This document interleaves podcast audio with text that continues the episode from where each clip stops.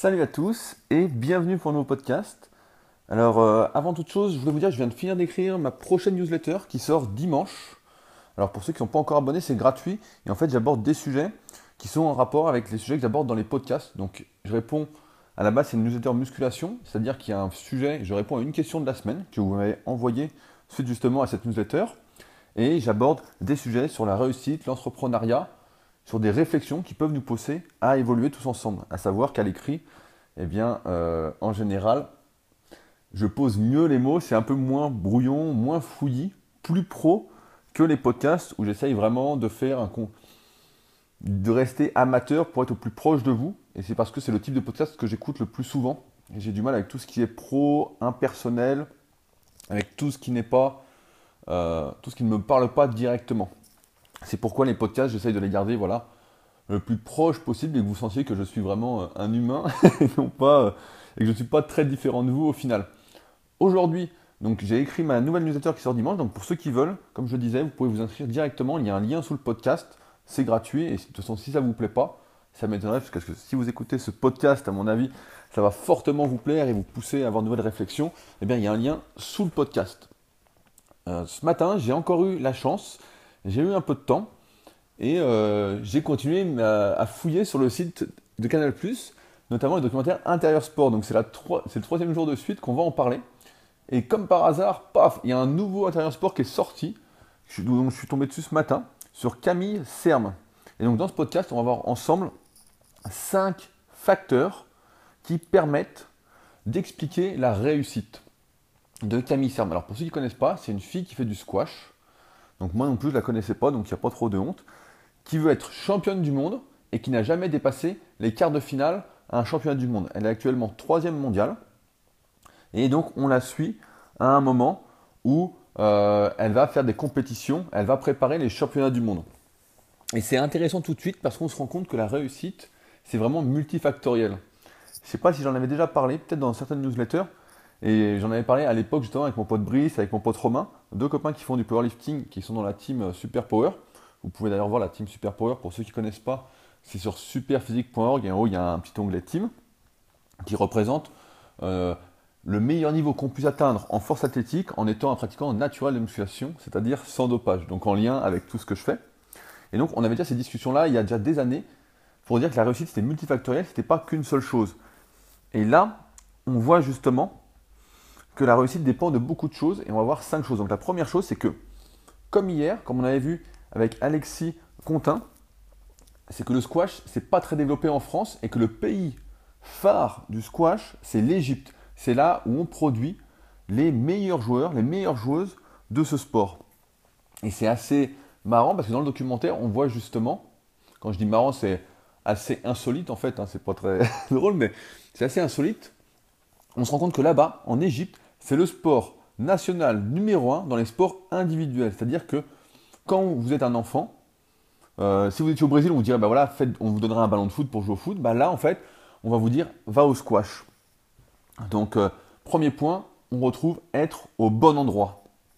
C'est-à-dire que si vous voulez devenir champion de squash ou champion de patinage de vitesse, comme on l'a vu hier, il faut être au bon endroit. Et là, pour le squash, bah, c'est légit, a priori, c'est là où il faut être pour vraiment progresser, être au top niveau de ce que j'ai compris de ce documentaire, parce que j'y connais pas grand chose en, squash, ils ont un style de jeu particulier là-bas, ils jouent d'une manière plus instinctive, comme si c'était dans leur gène. Bah, un peu comme, je sais pas si vous avez vu le film qu'ils avaient fait biopic sur Pelé. Donc Pelé, c'est l'immense joueur de foot brésilien qui a gagné 3 ou 4 Coupes du Monde, euh, qui avait une technique incroyable, qui était vraiment en avance sur son temps. Et euh, à un moment, il joue dans, le film, euh, je sais plus, je c'est pour gagner la Coupe du Monde, ou je suis plus très sûr des détails, mais en tout cas, il joue un match de foot, et l'entraîneur veut les faire jouer vraiment d'une certaine façon euh, assez académique et les empêche de s'exprimer instinctivement. Et donc à un moment, bah, ils se prennent des buts, ils ne gagnent pas, ça ne va pas, etc. Et ils se disent, à la mi-temps ou sur le terrain, ils disent, ce coup-ci, on va jouer comme on veut jouer, comme on le sent. Et à partir de ce moment-là, bah, ils commencent à jouer vraiment comme des bêtes et puis ils finissent par remporter le match. Donc euh, on voit, c'est l'instinct et là le fait d'être au bon endroit, déjà, qui fait partie de cette réussite multifactorielle. Parce que quoi qu'on en dise, je pense que tout le monde sera assez d'accord avec moi pour dire que cette fille, euh, Camille Serme, donc, euh, quand, elle, est troisième joueuse mondiale, c'est quand même une sacrée réussite, surtout en partant de la France. Le deuxième point qui explique cette réussite multifactorielle, c'est que son entraîneur, à un moment, lui dit il faut que tu sois aussi impliqué dans ton entraînement qu'en compétition. Et ça, on le retrouve aussi parfois où, euh, moi, j'ai vu pas mal de sportifs de haut niveau, notamment avec mes épisodes featuring, avec tous ceux que j'ai sponsorisés au fil des années. Et j'aime bien en général sponsoriser un sportif de haut niveau chaque année. Alors cette année, j'ai sponsorisé personne, mais j'aime bien justement pour aller voir, parce que j'attends pas de retour financier. Hein. Je pense qu'il n'y a aucun retour financier à avoir là-dessus. On gagne pas grand-chose, mais on gagne en expérience humaine. On va voir en fait comment les champions, comment le plus haut niveau s'entraîne, vit, etc. Et donc moi, je, je négocie en fait des venues pour voir comment ça se passe exactement, quel est l'envers du décor. Parce que ce qui m'intéresse, et je pense ce qui peut vous intéresser aussi, c'est justement de voir l'envers du décor, de voir comment des individus comme vous et moi arrivent à exceller dans un domaine. Et donc là, et c'est ce que disait Michael Phelps, à un moment il y avait une énorme citation là-dessus, ils avaient fait un gros clip, Under Armour, c'est la marque qui le sponsorise, là-dessus en disant c'est ce que l'on fait dans l'ombre qui nous fait briller à la lumière. Et son entraîneur insiste beaucoup là-dessus en lui disant, donc à Camille, qu'il faut qu'elle soit aussi impliquée à l'entraînement qu'en compétition, parce qu'elle a tendance en fait à adapter son niveau euh, en fonction des partenaires avec qui elle joue. Et c'est pourquoi à un moment, il y a son frère qui est 41e euh, mondial, donc chez les hommes, qui joue avec elle et qui lui fait aucun cadeau. Et c'est vrai que c'est super important. On en a déjà parlé aussi en newsletter, euh, une newsletter que vous pouvez d'ailleurs retrouver sur mon site, je crois, sur mon blog, dans la partie développement personnel. Donc c'est rudicoya.com pour ceux qui ne connaissent pas et qui me découvrent aujourd'hui. je disais, son frère. Donc ouais, qu'elle soit vraiment, qu'elle agisse comme une pro en fait, à tous les moments de sa vie, qu'elle qu'elle mange squash, qu'elle s'entraîne pour être numéro un mondial, parce que quand on veut être champion du monde, il faut agir comme si on était champion du monde, comme si on allait le devenir. On ne peut pas agir comme un numéro 3 mondial, on doit élever son niveau, élever son niveau, élever son niveau et se comporter vraiment comme un pro. Euh, donc ça, c'est, je trouve ça vraiment super important de le souligner parce que si à l'entraînement, on n'est pas capable de se sortir les doigts du cul, si on, le dit clairement, on ne sera pas capable en compétition d'être à son meilleur niveau. Il faut sans arrêt, c'est la discipline, la régularité, des bonnes habitudes qui font à la fin qu'on évolue vraiment au maximum de ses capacités. Et là, son entraîneur, pour moi, souligne un point vraiment très important. C'est ce qu'on fait dans l'ombre qui amène à la lumière. Le troisième point de cette réussite, c'est également, donc c'est pareil, c'est avec son entraîneur, qui pour moi vraiment quelqu'un de très intelligent de ce que j'ai vu dans le documentaire. Il se pose la question, avec elle de savoir s'ils doivent continuer ensemble leur travail. Euh, il a coach depuis qu'elle a 7 ans, donc je ne sais pas quelle a Camille Serme, mais je pense qu'elle a entre 25 et 30 ans, d'après ce que je vois. Et il se demande s'ils ne sont pas arrivés au bout de leur progrès ensemble, s'il peut encore lui, apporter quelque chose, la faire progresser. Parce que là, ça fait un moment que voilà, elle n'arrive pas, à, pas à passer le numéro mondial, elle n'arrive pas à gagner le championnat du monde. Elle n'a jamais dépassé un quart, comme je vous ai dit, bien qu'elle ait été plusieurs fois championne d'Europe. Et donc il se demande, voilà, qu'est-ce qu'il faut faire, etc.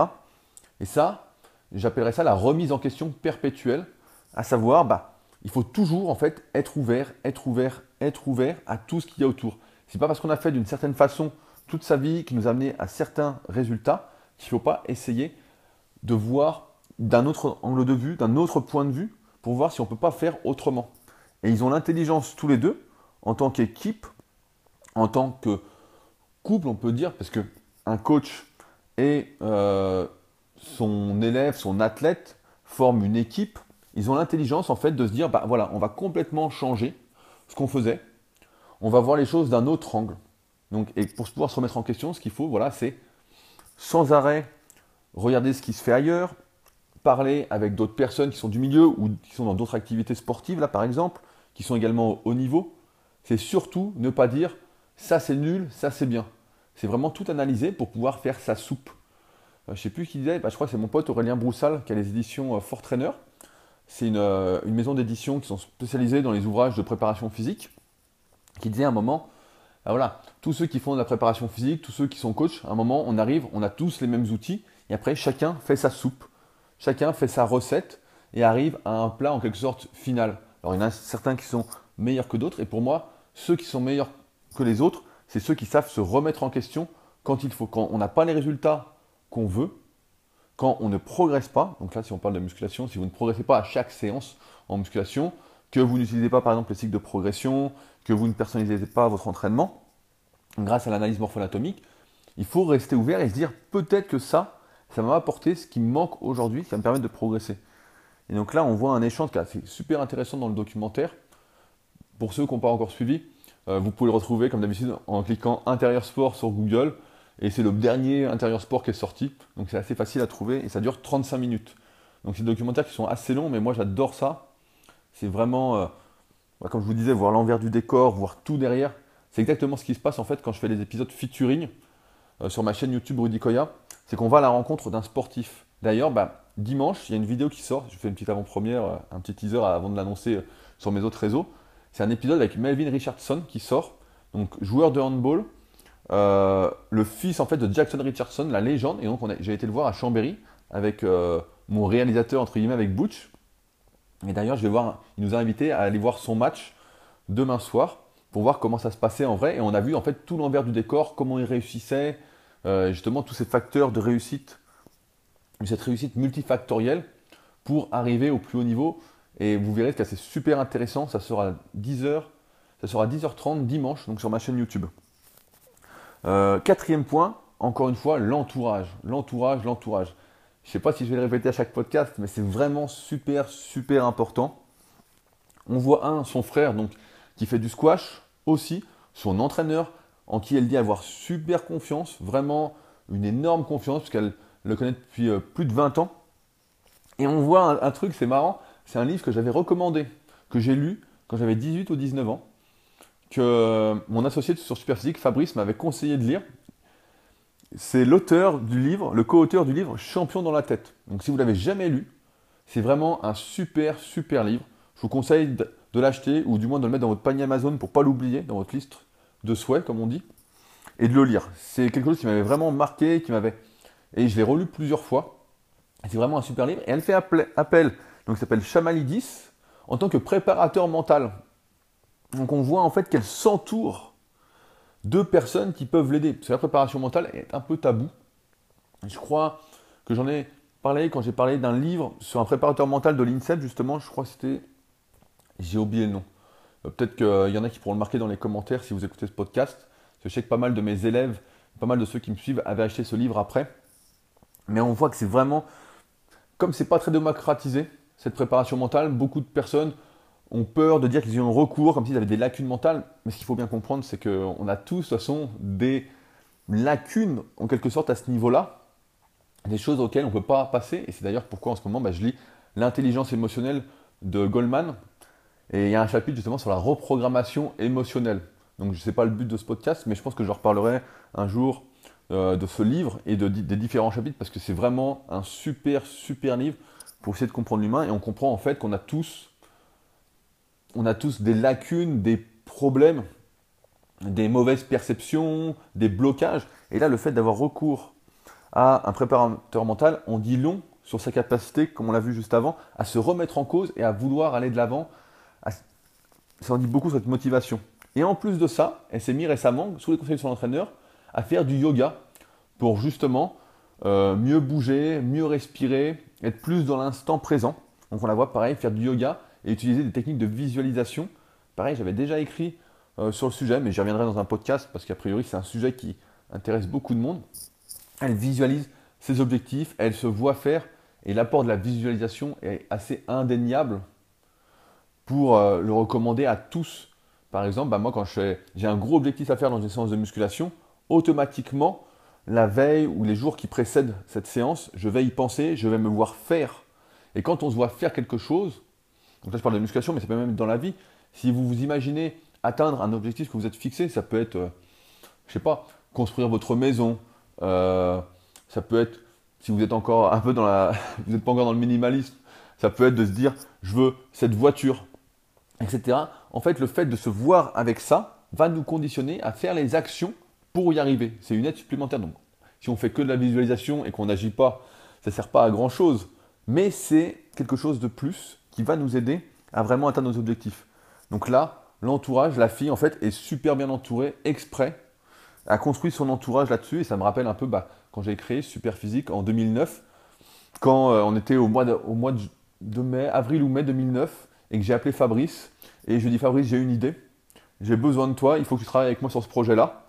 Ça me rappelle quand Richard, bah, mon graphiste webmaster que j'ai avec moi depuis plus de 5 ans, et je lui ai dit, quand il m'envoyait, en fait, il est venu, lui, à l'inverse, chercher euh, son travail. C'est lui qui m'envoyait des photos, en fait. Je ne sais pas si vous avez connu cette époque-là. Il y a un moment, je mettais des photos un peu bizarres euh, sur les réseaux sociaux, notamment sur Facebook, des photos morphées, mais pas où j'étais plus musclé ou plus sec, mais des, photos en super-héros. Donc il y en a qui étaient vraiment euh, horribles, quoi. Horribles qui était vraiment marrant. Pour moi, c'était plus de l'autodérision. Après, il y a certaines personnes qui prenaient ça un peu trop au sérieux, qui pensaient que je me prenais pour un super-héros, mais il y avait des trucs, genre quand j'avais une tête en avatar, ou qu'il y avait des trucs vraiment affreux, mais que j'ai encore, hein. je pourrais les partager si, ça vous, si ça vous dit. Mais lui, Richard, il m'envoyait ça, et après, je lui ai dit à un moment, voilà, bah, j'ai besoin de toi, mais de manière plus professionnelle, pour faire les graphismes, pour faire les sites. Donc c'est lui après qui a refait Superphysique, qui a fait Club Superphysique, qui est en charge de mon site rudica.com, qui est en charge de ma rubrique membre. Donc pareil, sur l'entourage, là un petit point, on voit que j'ai créé en fait une sorte de rubrique membre avec donc des vidéos pour se former sur la musculation, personnalisée, etc. Je ne vais pas revenir là-dessus. Mais surtout pour être bien entouré. Parce que quand on est entouré de personnes qui partagent les mêmes valeurs et qui ont cette envie en fait de faire bien, de faire bien, de faire bien, qui encouragent, qui vous aident à réfléchir, à vous remettre en question, eh bien on évolue beaucoup mieux. Et c'est pourquoi cette rubrique, pour l'instant, bah, j'en suis super content. Et qu'en plus, moi-même, ça me fait réfléchir tous les jours par rapport aux questions que se posent les différents membres. Donc en musculation, bien évidemment, mais aussi sur tous les autres sujets. Parce qu'on parle évidemment de tout, c'est bien beau la musculation, mais comme je vous le répète régulièrement, c'est juste un tremplin pour autre chose. Quand on prend voilà, conscience qu'on peut se transformer par le biais de ses efforts, qu'on peut atteindre ses objectifs par le biais de ses efforts en se transformant physiquement, eh bien, on est capable en fait ensuite de transposer ça dans tous les domaines de la vie et donc d'avoir d'autres objectifs. Et c'est pour ça, voilà, c'est super important. Donc pour ceux que ça intéresse, bah, vous pouvez vous inscrire. C'est vraiment réservé pour les personnes qui sont motivées, qui veulent, qui veulent évoluer, qui sont vraiment voilà, dans le délire de faire bien et en même temps d'être bien entouré. Si vous n'êtes pas dans ce délire-là, bah, ça ne vous concerne pas. Mais pour tous les autres, euh, en plus, pour l'instant, il y a des conditions encore un peu exceptionnelles pour s'inscrire. Ce sera bientôt plus le cas. Donc voilà, ceux que ça intéresse, euh, je pense qu'on se retrouvera de toute façon bientôt là-dessus. Enfin, le cinquième facteur de sa réussite, et c'est, euh, on en a parlé dans un précédent podcast avec la peur d'échouer et la peur de réussir, c'est que Camille à un moment se fait une montagne d'un truc. Elle dit, je vais pas, elle est en plein match, elle dit, je vais pas y arriver, je le sens pas, euh, c'est pas pour moi. Elle a peur en fait de réussir. Et à un moment, on voit qu'elle fait un, match et euh, elle signale à l'arbitre qu'elle a été gênée par son adversaire pour euh, taper dans la balle. Donc, je ne sais pas si on dit une balle en squash. Les spécialistes me corrigeront ou m'excuseront euh, de mon ineptie si c'est le cas. Et donc, elle lève la main et à un moment, elle se déconcentre alors qu'elle était en passe de gagner. Elle était en tête dans le match, elle se déconcentre et à partir de ce moment-là, elle n'arrive plus à se remettre dans le bain. Et ça me fait penser voilà, à ce que je disais sur le sujet, c'est qu'à un moment, ce sont des jeux tellement psychologiques que si on perd sa confiance en soi dans un match où ça ne dépend pas que de soi-même, ça dépend aussi de l'adversaire, eh bien, elle finit en fait par perdre ce match. Et ce qui est, elle arrive finalement en demi, donc elle perd en demi-finale, alors que son but était la finale. Elle sort de son truc. Et donc on en revient à la confiance en soi, l'importance d'avoir confiance en ses capacités, de ne pas se laisser déconcentrer par des choses dont on n'a pas le contrôle. Là, a priori, il y avait une petite faute. J'y connais rien, mais a priori, il y a une petite faute. Voilà, on lève la main, l'arbitre dit non, on reste dans son match, point. Si on commence à réfléchir, je ne sais pas si vous avez lu L'apprentissage moteur. C'est un livre que j'avais conseillé dans ma vidéo Qui croit en musculation, qui est un ouvrage vraiment de base sur l'apprentissage moteur. Et il y a quelque chose qu'on pourrait résumer là-dedans, il y a plusieurs centaines de pages qui en parlent, c'est que la réflexion empêche l'action. C'est-à-dire que si, et pour revenir, c'est assez marrant, ça rejoint ce qu'on disait au début de ce podcast, c'est que si vous ne jouez plus de manière automatique, instinctive, mais que vous commencez à réfléchir, eh bien vous êtes beaucoup moins efficace. J'ai écouté un podcast la dernière fois justement de Marketing Mania. C'est un podcast que je vous conseille d'écouter, qui est très intéressant justement sur l'humain. Donc lui, il est plus spécialisé dans la persuasion, euh, dans les différents modèles mentaux, etc. Mais dans le business, mais c'est quand même très intéressant, donc vous pouvez vous y abonner si euh, ça vous intéresse. Et justement, il expliquait que si vous faites un match de tennis avec quelqu'un, et que votre adversaire justement est toujours en train de gagner, il est en train de gagner, quand vous allez changer de côté, si vous lui demandez quel est le secret de son coup droit du jour, il y a de fortes chances que celui-ci commence à réfléchir et perde justement ce superbe coup droit. Et en musculation, c'est pareil. On voit que les meilleures séances que l'on fait, je pense que personne ne me contredira là-dessus, c'est quand on ne pense pas à ce qu'on fait. C'est que on a préparé sa séance en avance, on a programmé sa séance de musculation et euh, on arrive, on l'exécute. On n'est pas en train de réfléchir entre chaque répétition à se dire encore une, encore une, encore une. On est là, on fait ces répétitions sans réfléchir. Et si on commence à réfléchir, moi ça m'est déjà arrivé euh, plein de fois, bah, la séance est beaucoup moins bien. Et c'est pour ça aussi que j'aime pas trop euh, qu'on séances sur les sensations, j'aime pas ça du tout. J'ai d'ailleurs fait une énorme vidéo sur le sujet en expliquant pourquoi il fallait pas tenir compte surtout de ces sensations en musculation, bah, donc sur méthodesp.onicoya.com parce que c'est trompeur. Il suffit qu'on soit un peu moins dans sa séance le jour même, qu'on soit un peu moins concentré, mais que malgré tout, on réussisse tous ses objectifs pour décréter que c'est une mauvaise séance si on se base sur ses sensations. Alors que ce n'est pas du tout le cas. Si les objectifs sont passés, ça reste malgré tout une bonne séance. Et donc, on en revient pour conclure sur ces cinq leçons que je voulais tirer de cette vidéo, de ce documentaire intérieur sport. On en revient donc à devoir compter sur soi c'est ce que j'ai abordé en détail sur à peu près 20 minutes dans le podcast Le plus sûr chemin vers la liberté. Quand on sait qu'on peut compter sur soi, on a beaucoup moins de doutes par rapport à sa réussite. On a beaucoup moins de chances de se déconcentrer. Et on ne doit surtout pas, dans un match comme ça, se laisser perturber par l'autre. On doit rester dans son match et rester se concentrer sur ce qu'on fait et appliquer justement ce qu'on a vu à l'entraînement. On s'est entraîné comme un champion parce que maintenant en match, ça doit être automatique. Et si on commence à réfléchir, bah, c'est foutu. Car du moins, euh, je pense que vous le savez, ça, ça finit pas bien. Donc voilà pour aujourd'hui. J'avais essayé de préparer un peu plus le podcast. J'ai pris des notes pendant le documentaire. Donc je sais pas, dites-moi si vous avez ressenti que c'était un peu mieux, un peu moins foutoir. Euh, si c'est mieux, si c'est moins bien ou quoi, bah dites-le moi. Quoi.